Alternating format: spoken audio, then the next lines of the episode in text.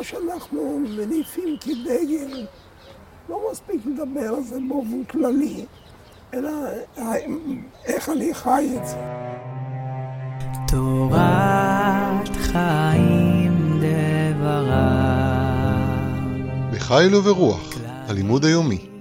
לימוד מתוך ספרו של הרב חיים דרוקמן זצ"ל, בנושא מלחמה, צבא וביטחון. צפו עיניו, הנני ללכת בכל דרכיו. פרק מספר 34 מקור כוחו של הצבא.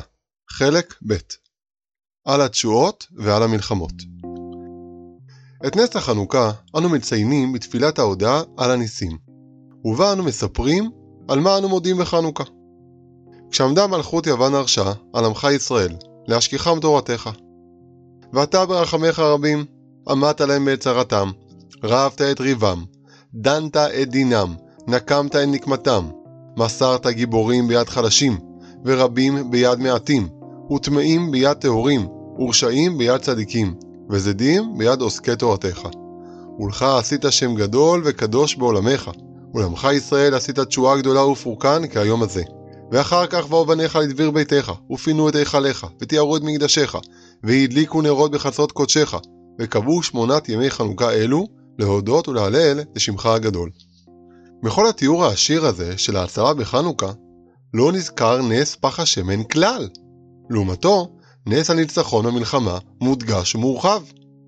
אכן, רמז כלשהו לנס פח השמן אפשר אולי למצוא בסיום התפילה, וטיהרו את מקדשיך, והדליקו נרות בחצות קודשך.